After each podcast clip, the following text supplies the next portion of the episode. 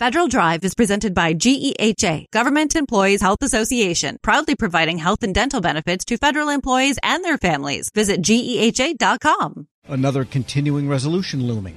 Agencies in limbo on starting new projects. Some unfortunate protest rulings.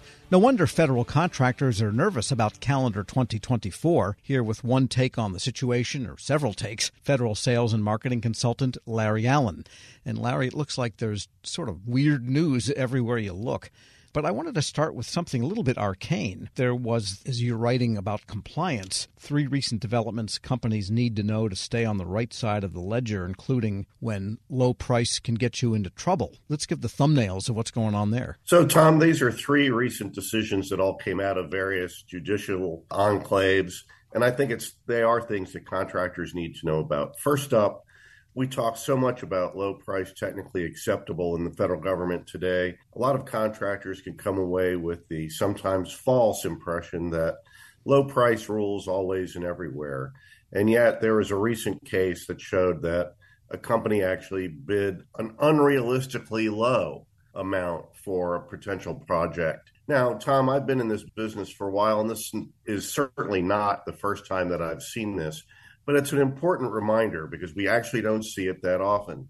If you're a government contractor and you're bidding on a project, you have to bid a reasonable price and you have to bid competitively, but that doesn't mean that you try to buy the business by coming in so low that the government just rejects your bid out of hand because they know from previous experience that they're not going to be able to rely on people to provide labor in critical areas unless that labor is compensated at a certain level.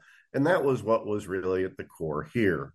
The second issue that I'm talking about this week has to do with whether or not your confidential information is actually confidential. And this is something that is really front of mind and should be for a lot of government contractors. Specifically, Tom, talking here about a federal district court judge. So a judge that doesn't normally deal day-to-day with government contract issues, he made a ruling on a Freedom of Information Act request. The Department of Labor had originally withheld information on over 1,000 companies' equal employment opportunity reports, their summary reports, citing confidentiality and important company information. Well, the petitioner for the Freedom of Information Act request went back and appealed that decision in federal court, and the court sided with the petitioner. As a result, the equal employment opportunity information from over 1,000 companies is going to be released. And released to who? Well, in this case, Tom, it's going to be a fellow member of the Fourth Estate from where you are. So contractors may expect to see that, their reporting on their goals on this important government area may be out in the open for others to see, their competitors to see. Sure. It'll be interesting. Yeah, and it always pays to venue shop when you're in court because you can get different results depending on where you go. And your third issue has to do with firm fixed price contracts that can really sink you. Tom, firm fixed price contracting has been looked at, particularly in the government, as the highest good, the one to aim for in government acquisition, because that way everybody understands what the parameters are. Well, yes and no, Tom. If you're a government contractor, you have to always remember that firm fixed price bids come with inherent risk for you as the contractor. You have to be very sure that the government's got the statement of work down correctly and that you as the company understand the scope of work before you bid that firm fixed price offer. And a lot of companies understand that in the government and bid accordingly. They give themselves a little wiggle room, if you will, and appropriately so. But however, the extreme case that I'm talking about here that should be of interest to everybody is Boeing and their tanker deal. Right now, the company has lost over $2 billion, that's not recoverable. And as they say in old James Bond movies, Tom, it's $2 billion and counting. And that's a lot of money, even if you're Boeing. So that's a wake-up call to contractors that you should really understand what the risks are. And if you're not sure about what the parameters are, have those discussions with the client before you sign on the dotted line. And let's hope those tanker doors stay shut. We're speaking with Larry Allen, president of Allen Federal Business Partners.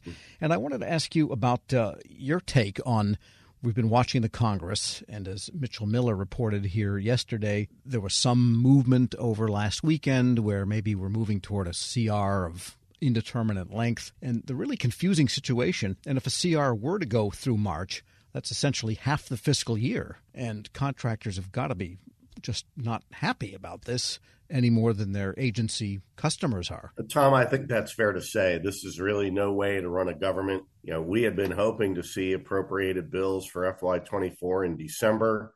Certainly February was not unrealistic to expect. Now we're being told that it'll either be, I think, March 1st or March 8th or 9th before we get all of the bills together.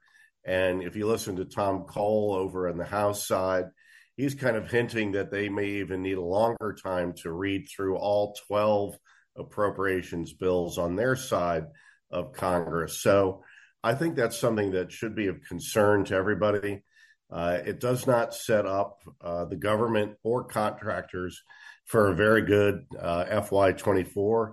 You know, at best, you know, if Congress does pass these bills in March, it'll be, you know, early to mid-April, Tom, before each individual federal office gets its final number for the remaining months of the fiscal year. And then we're really going to see a tremendous amount of activity and churn. And, you know, what happens when anybody has less than half the amount of time needed to do the job right? Well, you're going to have mistakes made. You're going to have things that need to get done that don't quite get done. You're going to have a lot of missed opportunities in government business. And when you're talking about funding critical government programs and moving forward, it's not just, oh, gee, you know, we didn't get to go to the Taylor Swift concert. It's something that's going to have a little bit more national impact than that. Sorry to all the Swifties out there who listen to your show. But, you know, there are some priorities out there that may not get done, and that's a real issue. And then, of course, we'll have the oversight hearings next year on why that happened.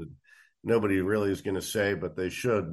Well, Congressman, if you'd passed the bills on time, this might not have happened. Yeah, what we can expect if there are appropriations at the March deadline, again, we don't know what it is yet, that's going to mean very busy contracting officers, the COs, the 1102s get a lot of work dumped on them late in the year.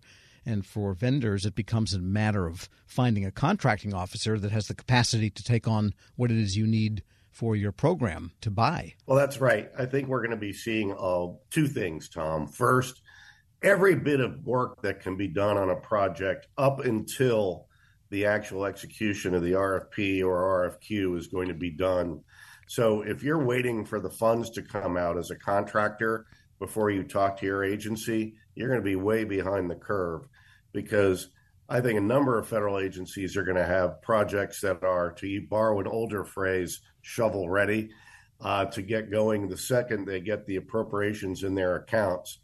What we're also going to see is, you know, just accelerated use of assisted acquisition services.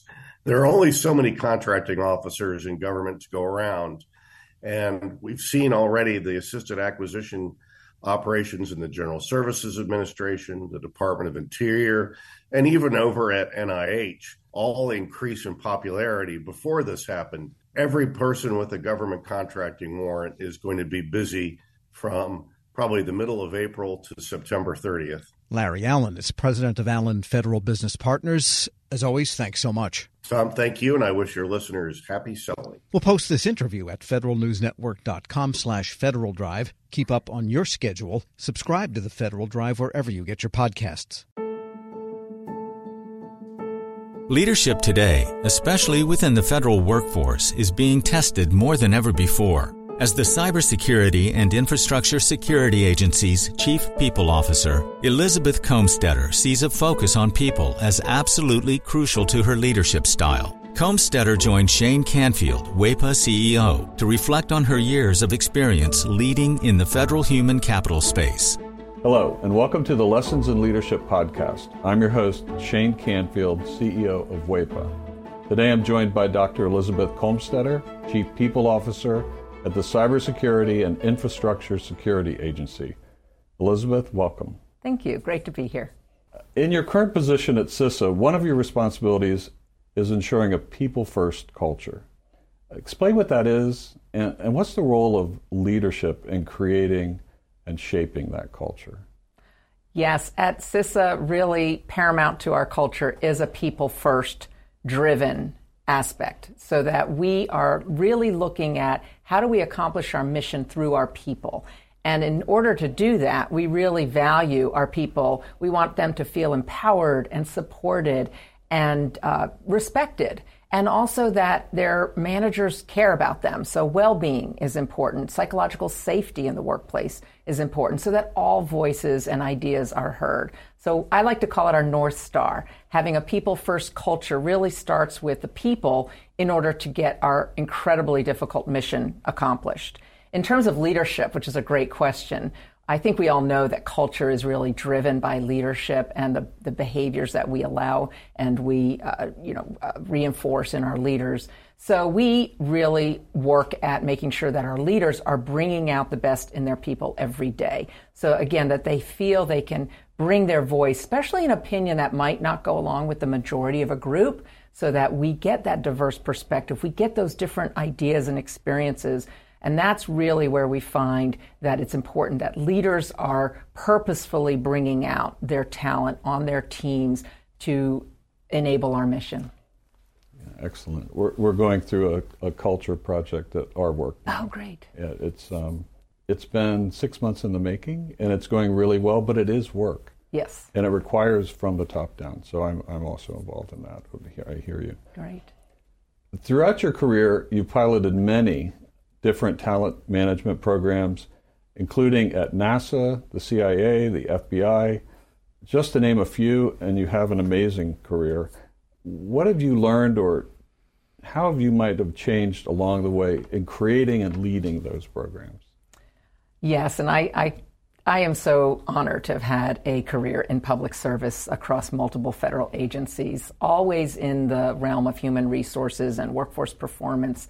And I think because I study organizations and people in them, I've come to realize, particularly in the federal government, that many of our programs are really grounded in the industrial era thinking, that this is organizationally structured in a hierarchy with boxes and lines on charts, with the center being around jobs and what do we need to get this job done in terms of skills and training.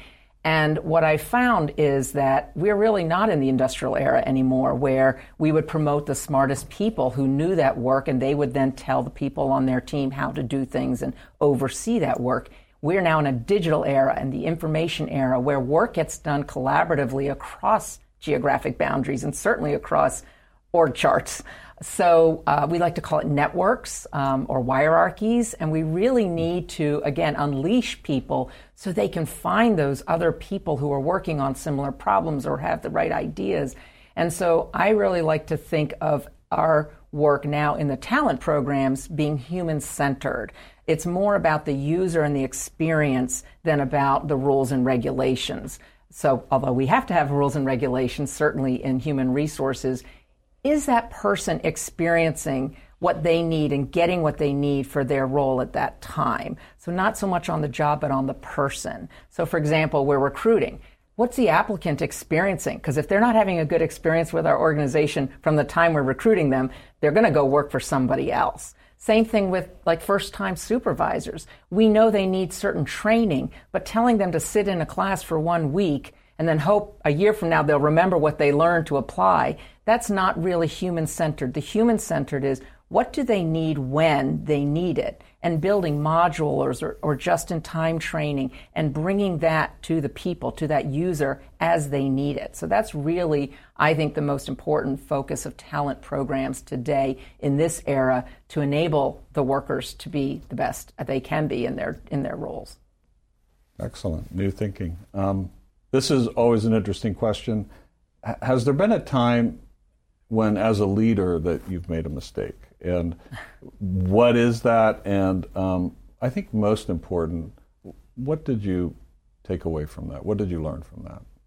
Well, I kind of chuckle because I think as leaders, we have to learn to recognize our mistakes, admit our mistakes, and that they are opportunities to learn. And so I've had to do my own self-reflection on making mistakes and when things don't turn out the way that I expected them to.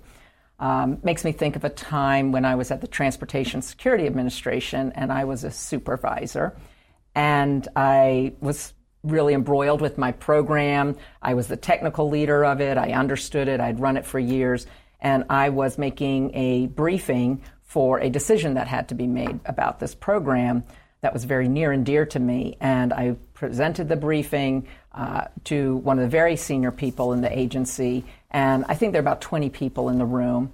And I had gone through the briefing, answered all the questions, and that leader then said, okay, I'm going to go around the room and get everybody's opinion, and then everybody gets to vote, which kind of set me back because there were people in that room that didn't have any technical knowledge about my program.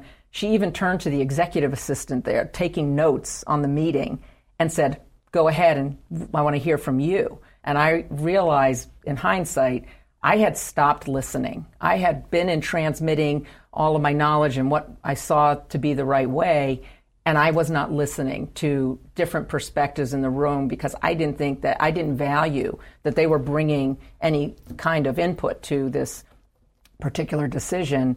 And it didn't go as I had hoped, and I left very disappointed and was busy blaming the senior leader and how that meeting was conducted, that she let all these people have opinions when they didn't know, in my mind, didn't know what they were talking about. And so in reflection on that, I realize, and now as I've moved into more senior leadership positions, I realize that was a mistake, that it actually is really important to listen, especially to people who have different perspectives or at a different point in the career, not just the people who know the program or the technical really well. And so that was a mistake I made, and I realized in my own sense I wasn't listening to very different opinions, and I probably should have, because I would have learned more about what was needed for this program going forward than just leaving, getting upset that it didn't go a certain way. So I've really practiced active listening. I've practiced making sure there's very different people on teams and certainly on committees or councils, that we need early careers, people new to the agency, people who haven't walked in the shoes of the technical workforce, because they're asking questions we need to hear for these programs to be successful. Excellent. Your career in talent management means your work is very closely tied to people. And even your title, Chief People Officer, what does that mean to you to be a leader in the federal system with that focus? Isn't that a great title? I just love the title, Chief People Officer, and I think it's my dream job, really, to be focused on people and culture and the workforce strategy for the whole agency. And I'm just so excited to be at CISA at this point in time. We're only 4 years young as an agency, so we're really still creating who we're going to become as an agency and what is our culture and what kind of people and talent do we need to be sure we have to be successful.